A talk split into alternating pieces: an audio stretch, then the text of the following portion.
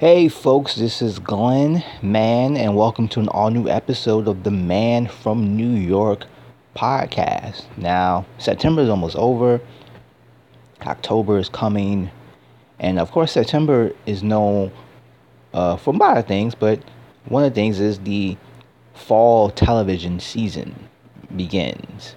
TV shows are making their season premieres, uh, shows are making their debuts. Uh, so it's sort of a one of those things where you, if you have shows that you really like, you're looking forward to it, and new shows that you're intrigued by that you want to check out. So consider this sort of the season premiere of the Man from New York podcast. And sometimes in season premieres, shows take a different direction. Uh, major characters leave, uh, new intriguing characters debut. Uh, something happens to change everything. The whole paradigm changes.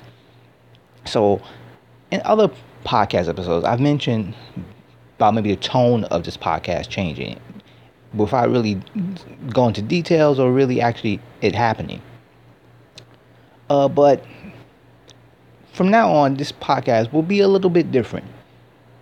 I will still continue to share stories about things happening here in New York or things happening elsewhere that sort of relate to things here in New York. But I also want this to be also more of a reflection of just me personally. And also how my how I interpret and filter things and expression emotions and feelings. And so I want to there'll be more stream of consciousness in some of these episodes. And if you're cool with that then I hope you continue to listen. Uh, if not then you know please don't throw your phone against the the wall and be like damn it what is he doing? I don't want to listen to this crap. This is your right so, like I said, this is the season premiere of the Man from New York podcast. And you know what? I this has been the, this has been a word, one particular word that's been on my mind a lot lately. The word tenderness. Now, tenderness was, can also mean kindness and gentleness and other nisses that you can think of. I've been thinking about this word a lot lately. And tenderness is a trait that we value in certain people, but we often sometimes ignore or don't think is important in other people or certain professions. Like if someone is a kindergarten teacher, we say, oh, they're so tender and gentle with the children. Or someone's a let's say someone's a nurse, they're so tender and gentle with the patients, and we we look at that and we think that's right, that's great.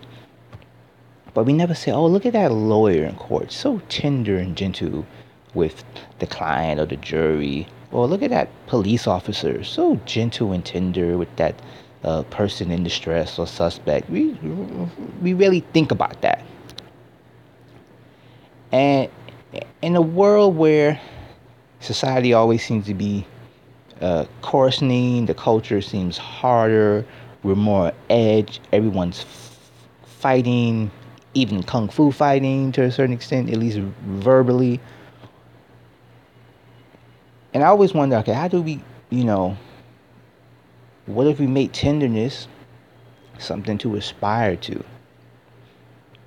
What if we sort of value that? What if, like, if we look at men, and there's a lot of talk lately about men and dealing with many issues, what if we took traits uh, that we usually honor in men and value like strength and toughness. What if we equally value tenderness in those same men? Uh, how would the world look? How would our society function? And I think it's worth saying that because uh, a lot of times, a lot of people, you heard the saying, "Don't mistake my kindness for weakness." And often, people do mistake kindness for weakness. They think if you're kind and you're a pushover.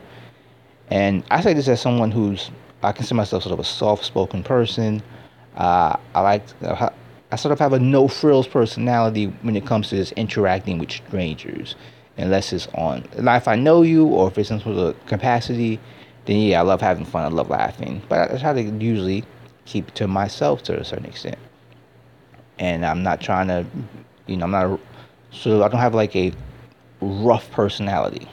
But often, sometimes you don't have that. People mistake you for sort of a pushover, and they try to get one over on you. So I'm not talking about being a pushover. I'm talking about uh, just valuing your own humanity and allowing that to value the humanity in others.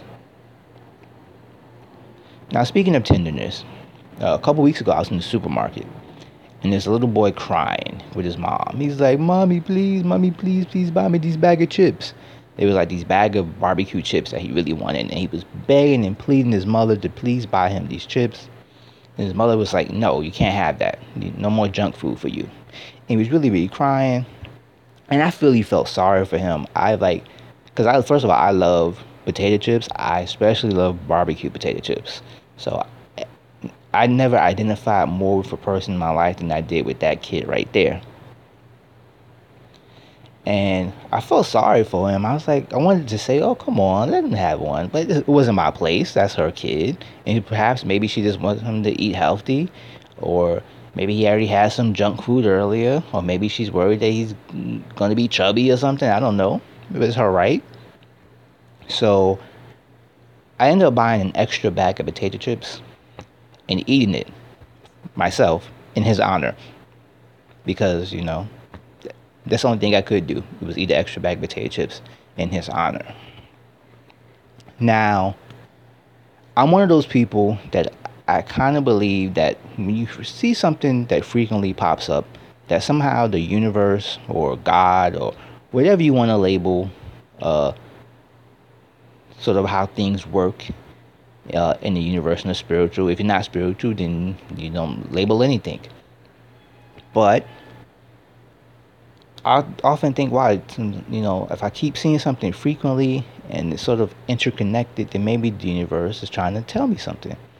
So, uh, one evening I was on the train platform waiting for a subway, and there was these two young ladies and they were playing music loud on their phone, which is really one of the more annoying things now where people don't have headphones or earbuds and they just play music or watch TV or movies, and especially when they're sitting next to you. But this was a subway platform, so it wasn't that annoying. And they were playing music and they were dancing like they were dancing a lot, and they they looked a little drunk. It was a Friday night, but and of course it's not the most unusual thing to see, but it just seemed to stand out for some reason. They were just dancing, almost like they were having their own personal party right there. And then a couple days later, I'm in the same train station, and I noticed a girl who had headphones. She was waiting for a train, and she was dancing, and like it, it was like she was trying to learn a routine or something because she was like her steps looked very deliberate. Like maybe she was a performer or dancer. Maybe she's in a broadway show or an off-broadway show.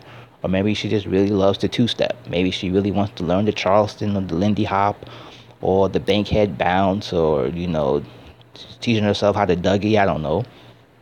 But she was doing all these steps. And it just seemed kind of awkward because it was rush hour. There's lots of people waiting for the train and she was just doing these steps and i was like okay and then a couple days later, once again, this time I'm walking down the street and there's another young lady standing on the corner. She's waiting for the light to change so she can cross the street.